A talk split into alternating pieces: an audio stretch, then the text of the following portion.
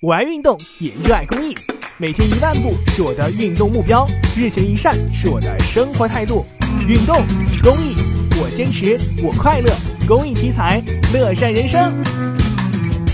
在东风路文化路附近，记者看到路边的路灯杆下半部都喷涂了这种灰色的涂料。从外表来看，这种涂料和普通涂料并没有什么两样。金水区执法局的工作人员将透明胶撕下，粘贴在涂料处，站在侧面轻轻一吹，胶带就飘了下来。在附近的一座配电箱，工作人员拿着一支碳素笔，在箱体上写下一串电话号码后，用抹布轻轻擦了几下，就字迹全无。发明该涂料的河南金之信实业有限公司项目主管王丹告诉记者，使用这种涂料后，小广告的治理变得简单便捷。以前的话非常非常的难清理，因为胶粘上去就是很难抢下来。现在有了这个防粘贴的抗涂鸦这个涂料啊，我们就比较省事儿了。双面胶粘不上去，透明胶粘不上去，然后手写的油性笔它是画不上去的，自喷漆喷上也是能擦掉的。据了解，这种特殊涂料使用了纳米科技，让强力胶没有粘着性，即使用胶水浆糊粘上，风干后广告纸也会自动掉下来。这种新型涂料的造价一平米在一百元左右，能使用两到三年。用这种新型涂料覆盖所有公用设施，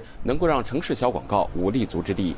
不少市民表示，城市小广告屡治不绝，严重破坏了城市的形象。使用了这种新型涂料后，明显感到城市更加干净整洁。这弄起来也方便，然后也环保，感觉干净整洁。环卫工人也不那么辛苦了，挺好的。比较好管理吧，就是看着比较洁净、干净，觉得应该都弄上这些涂料。